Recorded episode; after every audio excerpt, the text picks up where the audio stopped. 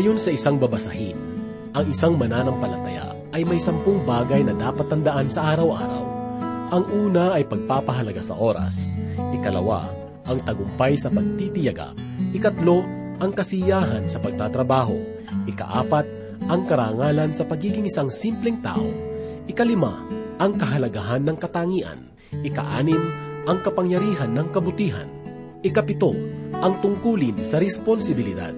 Ikawalo, ang impluensya ng magandang halimbawa. Ikasyam, ang karunungan sa pagiging isang masino. At ikasampo, ang katangian ng pagtitiyaga.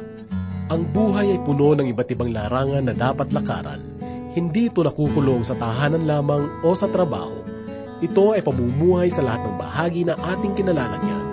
Kaya naman maging sa ating pamumuhay spiritual, ang pagiging mananampalataya sa Panginoon ay hindi lamang sa simbahan na sasali kundi sa lahat ng aspeto ng ating buhay. At sa mga pagkakataong ito, nalalaman natin na pagiging isang tagasunod ni Kristo ay sumasakop ng maraming larangan para sa kanyang pangalan.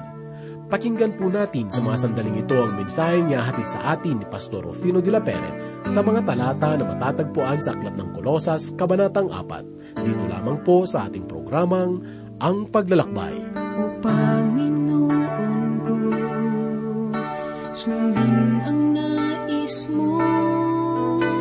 Ito ang dalangin ko, bulong ng puso ko. Ngunit bakit ganun, bigo ako sa ibig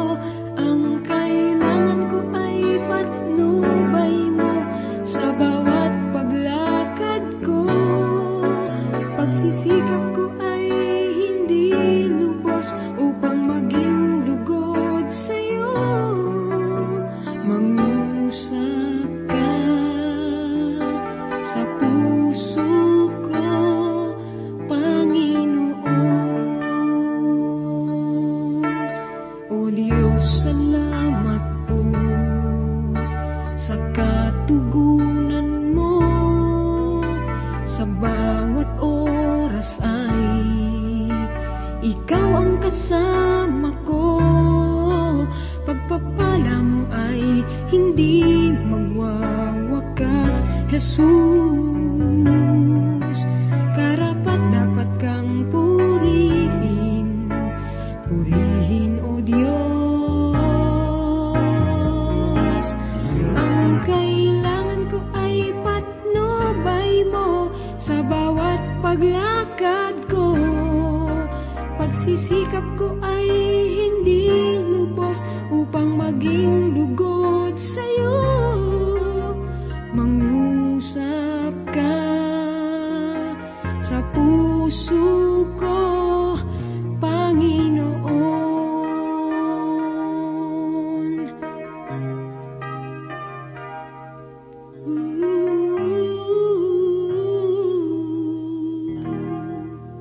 Patuloy po nating lakbayin ang liham ni Apostol Pablo sa mga taga-Kolosas, ikapat na kabanata.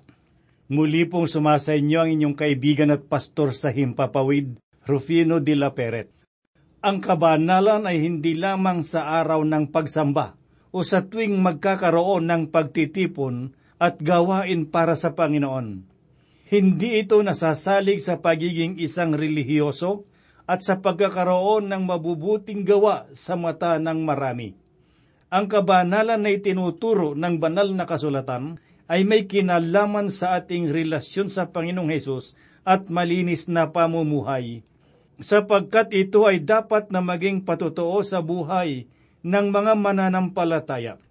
Si Pablo ay sumulat ng mahalagang katuroan dito sa ikaapat na kabanata sa kanyang liham para sa mga taga-Kolosas tungkol sa katotohanan ng buhay kabanalan.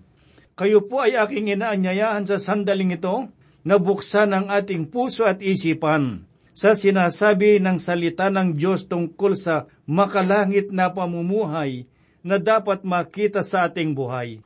At bilang pasimula ay basahin po natin ang una at ikalawang talata na ganito po ang sinasabi. Mga Panginoon, pakitunguhan ninyo ang inyong mga alipin ng matwid at makatarungan. Yamang nalalaman ninyo na kayo man ay meron ding Panginoon sa langit. Magpatuloy kayo sa pananalangin at kayo'y magbantay na may pagpapasalamat. Ang mga Panginoon dito sa lupa na tinutukoy sa talatang ito ay pumapatungkol sa mga mananampalatayang tagapamuno o may mga alipin na nasa ilalim ng kanilang pamamahala.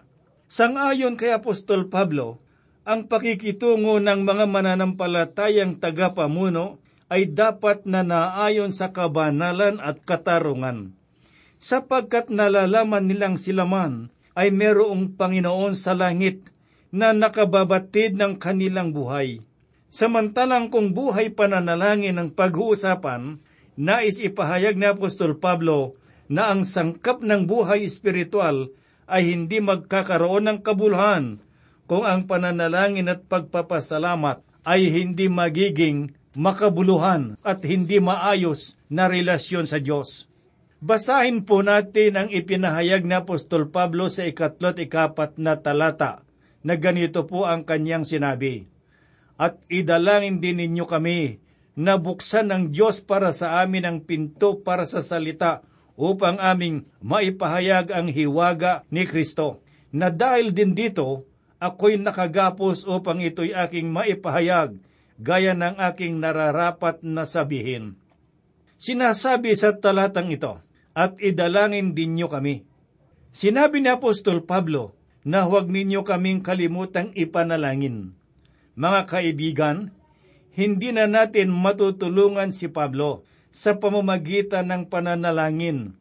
Subalit ang maaari nating gawin ay tumulong sa mga manggagawa at sa iba't ibang gawain ng mga mananampalataya upang mapalawak ang gawain ng Diyos.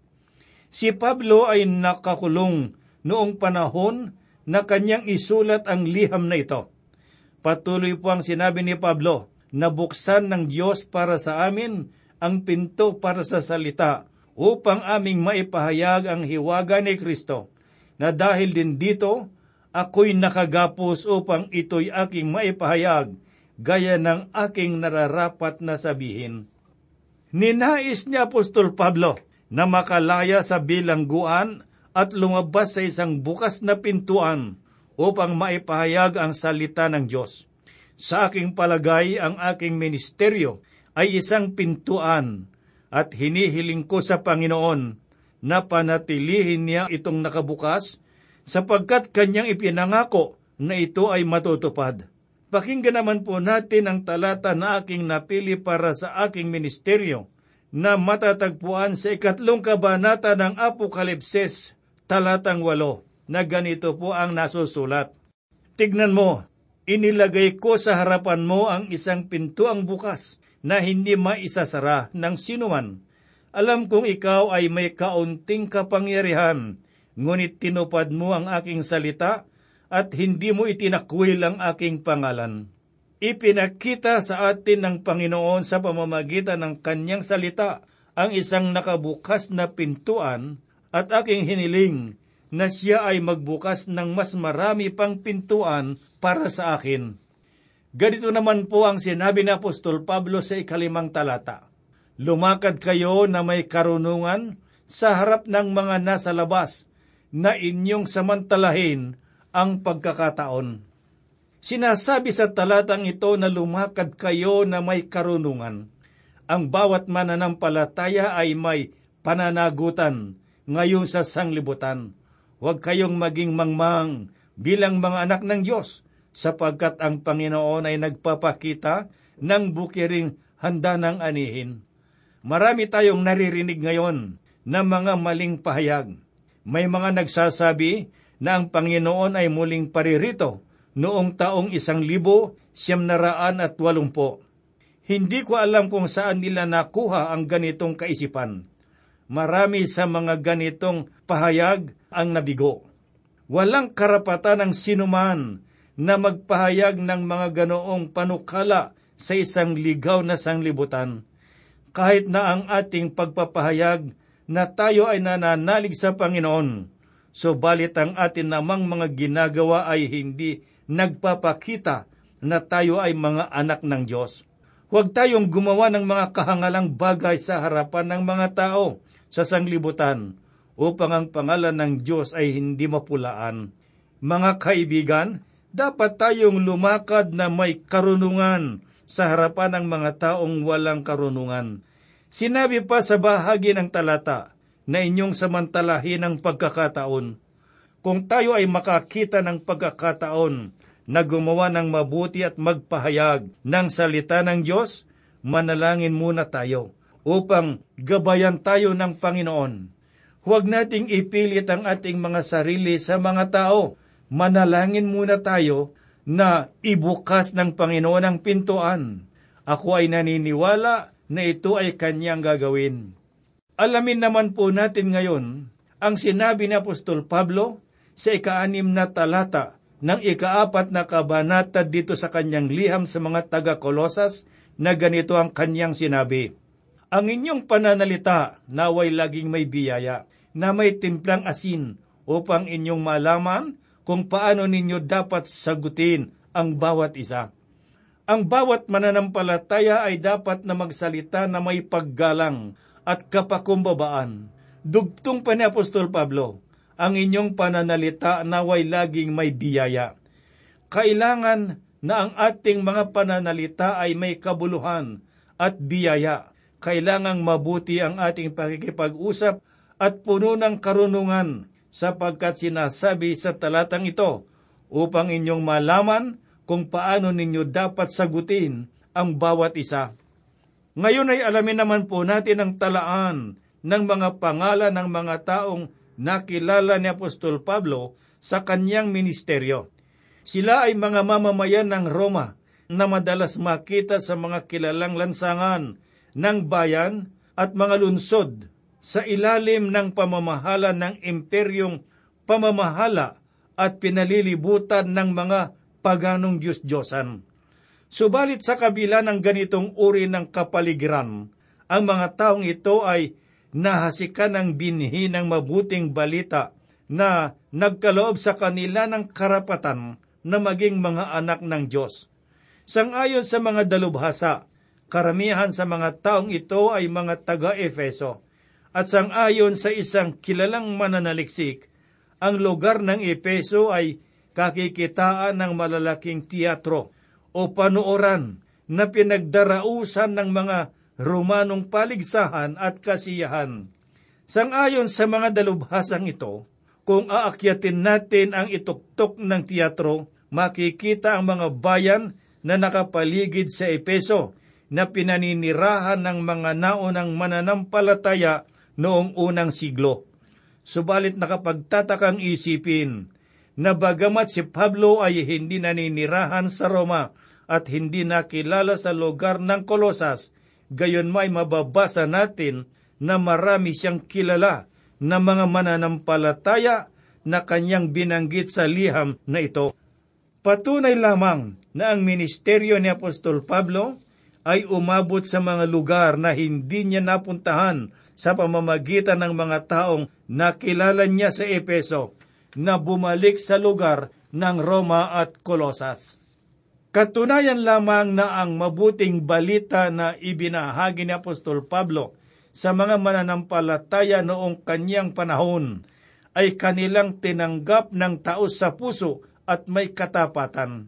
Halimbawa nito ay ating makikita sa buhay ng ilan sa mga mananampalatayang tapat na tagapaglingkod ng Panginoon.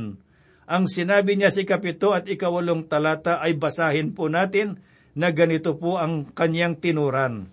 Ang lahat ng mga bagay tungkol sa akin ay ipababatid sa inyo ni Tutico na minamahal na kapatid at tapat sa ministeryo at kapwa alipin ng Panginoon siya ang aking sinugo sa inyo ukol sa bagay na ito upang malaman ninyo ang aming kalagayan at upang kanyang pasiglahin ang inyong mga puso.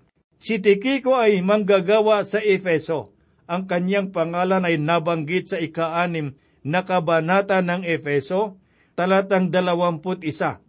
Sa aklat ng mga gawa, kabanatang 20 talatang 4, at sa ikalawang Timoteo, kabanatang 4 talatang 12, ang kanyang paglilingkod sa Panginoon ay kahanga-hanga. Patunay na ang katotohanan ng mabuting balita na ibinahagi kay Tikiko ay tumimo ng malalim sa kanyang puso. Subalit hindi lamang si Tikiko, kundi maging si Onesimus na alipin ni Pilimon na taga Kolosas ang kakikitaan ng mabuting patotoo. Bagamat si Onesimo ay tumaka sa kanyang pinaglilingkuran nung hindi pa niya nakilala si Kristo. Subalit noong masumpungan niya ang katotohanan sa pamamagitan ng mabuting balita, pinayuhan siya ni Pablo na magbalik sa kanyang mananampalatayang amo na si Pilimon upang ipagpatuloy ang paglilingkod. Kaya naman si Pablo ay sumulat kay Filimon na humingi ng unawa upang tanggapin ang dating alipin na nagkulang sa katapatan sa kanyang paglilingkod dahil sa kanyang nakaraang paniniwala at kaisipan bilang pagano. Ipinaalam ni Pablo kay Filimon na si Onesimo ay isa ng mananampalataya. Naniniwala siya na ang pag-ibig ni Kristo ang maghahari sa kanyang buhay. Subalit may isa pang mananampalataya na nais ipakilala ni Pablo na ating mababasa sa ikasampung talata na ganito po ang kanyang sinabi. Binabati kayo ni Aristarko, na kasama kong bilanggo, at ni Marcos na pinsan ni Bernabe. Tungkol sa kanya'y tumanggap kayo ng mga utos. Kung magpupunta siya sa inyo, siya ay inyong tanggapin. Bagamat ang ilan sa mga mananampalataya noong panahong iyon ay nasa sadlak sa pag-uusig na dulot ng Roma, ngunit ang kanilang pananampalataya kay Kristo ay hindi natitinag sapagkat mas higit na nangingibabaw ang pag-ibig ng Panginoon sa kanilang buhay. Tulad halimbawa si Aristarchus, na bagamat siya ay nasa kulungan kasama ni Pablo, nagagalak siya sapagkat naganap ang lahat ng ito dahil sa pangangaral ng mabuting balita. Maging si Marcos na sumulat ng isa sa mga ibanghelyo ng Panginoong Heso Kristo ay naging tapat na tagapaglingkod ng Panginoon, na bagamat noong una ay may pag-aalinlangan sa paglilingkod kay Kristo, ngunit dahil sa salita ng Diyos, siya ay naturoang maging matatag sa paglilingkod. At sa patuloy na pagbati ni Pablo, makikita natin ang kanyang patuloy na pagpapakilala ng iba pang mga kaibigang mananampalataya. Ang sinabi niya sa ikalabing isang talata, At si Jesus na tinawag na husto, ang mga ito lamang sa aking mga kamanggagawa sa kaharian ng Diyos, ang kabilang sa pagtutuli at sila'y naging kaaliwan ko. Ang pangalan ng mananampalatayang ito sa wikang Hebreo ay katumbas ng pangalang Hosua, na nangangahulugan sa lumang tipan ng pagliligtas ni Yahweh.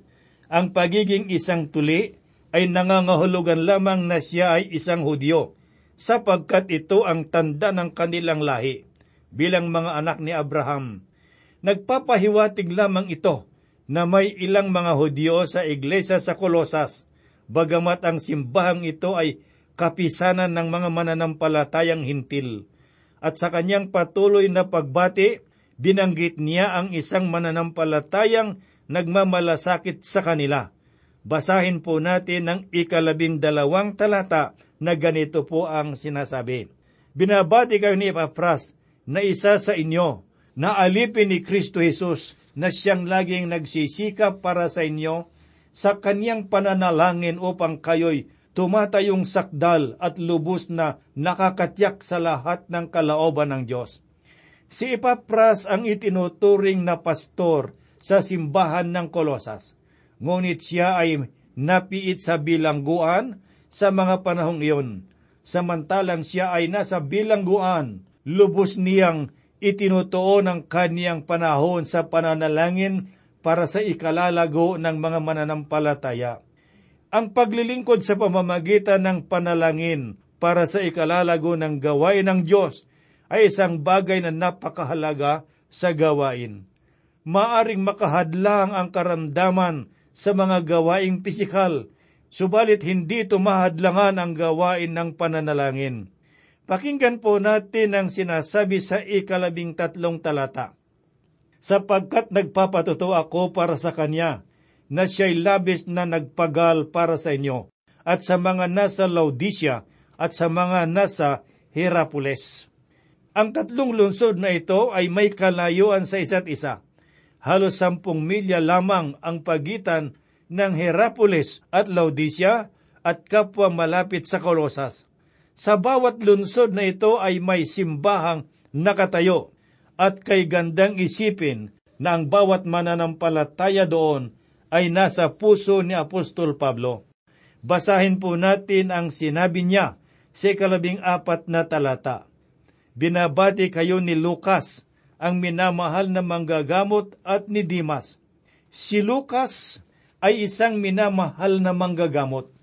Tungkol naman kay Dimas, minsan ang tawag sa kanya ni Apostol Pablo ay kapwa kamanggagawa sa Panginoon. Ngunit sa liham na ito, ay inalis ni Apostol Pablo ang gayong tawag sa kanya. Marahil sa mga panahong iyon, ay may mga bagay na hindi nakanais-nais na nagaganap sa buhay ni Dimas, sapagkat hindi naglaon ay pinabayaan ni Dimas ang paglilingkod sa Diyos na kasama si Apostol Pablo. Ang bagay na iyon ay nakalulungkot sa samahan ng mga mananampalataya. Basahin po natin ang sinasabi sa ikalabing limang talata ng Kabanatang apat dito sa aklat sangayon sa mga taga-Kolosas. Batiin ninyo ang mga kapatid na nasa Laodicea at si Nympha at ang iglesyang nasa kaniyang bahay. Sa mga nabanggit na lunsod ay maraming naitayong templo ng mga pagano, samantalang ang mga mananampalataya ay nagtitipon-tipon lamang sa isang bahay ng kapwa mananampalataya. Ang ganitong simulain ng mga mananampalataya ay tunay na kamangha-mangha. Minsan ay nasabi ko na ang simbahan ay nag-uumpisa sa isang bahay at ito ay dapat ring makita sa loob ng bahay. Sinasabi naman sa ikalabing anim na talata, At kapag nabasa na ang sulat na ito sa inyo, ay ipabasa rin ninyo sa iglesia ng mga taga-Laodicea, at basahin naman ninyo ang sulat mula sa Laodicea sa talatang ito ay nabanggit ang katagang ang sulat na ito mula sa Laodicea. Sa katagang ito ay hindi sinabi ni Apostol Pablo na siya ay may liham sa mga taga-Laodicea. Maliwanag na sinabi na ang liham ni Apostol Pablo ay binasa sa lahat ng simbahang naroon at isa sa mga nakabasa ay ang mga mananampalataya ng Laodicea. Marami sa mga dalubhasa sa pag-aaral ng banal na kasulatan ay naniniwala na ang liham na tinutukoy ni Apostol Pablo ay walang iba kundi ang liham niya sa mga taga-Efesos. Sa talatang ito ay ipinakikiusap ni Apostol Pablo sa mga taga-Kolosas na basahin din ang kanyang liham sa mga taga-Laodicea. Ngayon ay basahin naman po natin ang sinasabi sa ikalabing pitong talata ng ikaapat na kabanata sa liham ni Apostol Pablo sa mga taga-Kolosas. At sabihin ninyo kay Arkipo, sikapin mong gampanan ang ministeryo na tinanggap mo sa Panginoon. Si Arkipo ay isa sa mga bukod tangi niyang nabanggit sa kaniyang liham. Wala nang ibang bagay na naitala tungkol sa kanya, maliban sa pagkakabanggit ng pangalan niya sa liham na ito ni Apostol Pablo. Siya ay isang taong nabigyan ng mayamang kaloob at ninais ni Apostol Pablo na ang mga kaloob na iyon ay magamit sa ikalalaganap ng mga mananampalataya ng Diyos. At sinasabi naman sa ikalabing walong talata, Akong si Pablo ay sumusulat ng pagbating ito ng sarili kong kamay. Alalahanin ninyo ang aking mga tanikala, sumainyo nawa ang biyaya. Ang lahat ng kanyang liham ay inialay niya sa mga mananampalataya. Dito sa liham na ito ay binanggit niya sa pangalawang pagkakatao ng katagang alalahanin niyo ang aking mga tanikala. Sa pamamagitan ng katagang ito, ay nais ipaalam ni Apostol Pablo sa mga mananampalataya doon na siya ay laging isama sa kanilang mga pananalangin bagamat nakatanikala ang kaniyang mga kamay. Binanggit rin ni Apostol Pablo ang katagang sumainyo nawa ang biyaya. Ito ay mga dakilang salita na nagpapahayag ng kanyang pagmamahal sa mga mananampalataya sa Kolosas.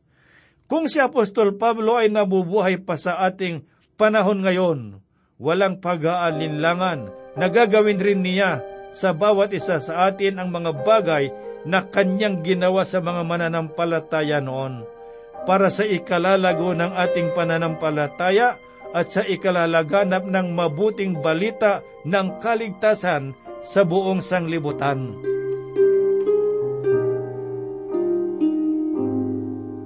Tayo po ay manalangin. Maibigin at mapagpalang Diyos, kami po ay lumalapit at dumudulog sa iyo.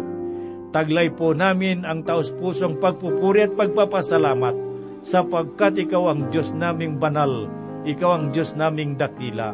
Salamat sa iyong mga salita na aming natunghayan, nagbibigay sa amin ng kalakasang espiritual upang magpatuloy sa paglilingkod. Idinadalangin din po namin ang mga kaibigan at mga kapatid na nakikinig ng iyong salita sa oras na ito. Ano man ang kanilang kalagay at pangangailangan, sila po sa iyong pangalan na itinatas ko, inilalagay ko sila sa iyong mga kamay. Kumilos ka ng isang kamanghamanghang bagay sa kanila Panginoon Diyos, upang kanilang makita at madama ang iyong pag-ibig. Marahil sila ay may mga mabibigat na dalahin mga pasanin sa kanilang buhay. Sila, Panginoong Diyos, ay aking idinadalangin. Gayon din, Panginoon, higit sa lahat ang aming bansa, itinataas ko sa iyo upang magkaroon ng pagkakaisa at pagsasama-sama upang sa gayon ay makita, Panginoon Diyos, ang tunay na kapayapaan at pag-unlad. Kami po'y umaasa na gagawin mo ang lahat ng ito, hinihiling po namin sa banal na pangalan ng aming Panginoong Heso Kristo. Amen. Anong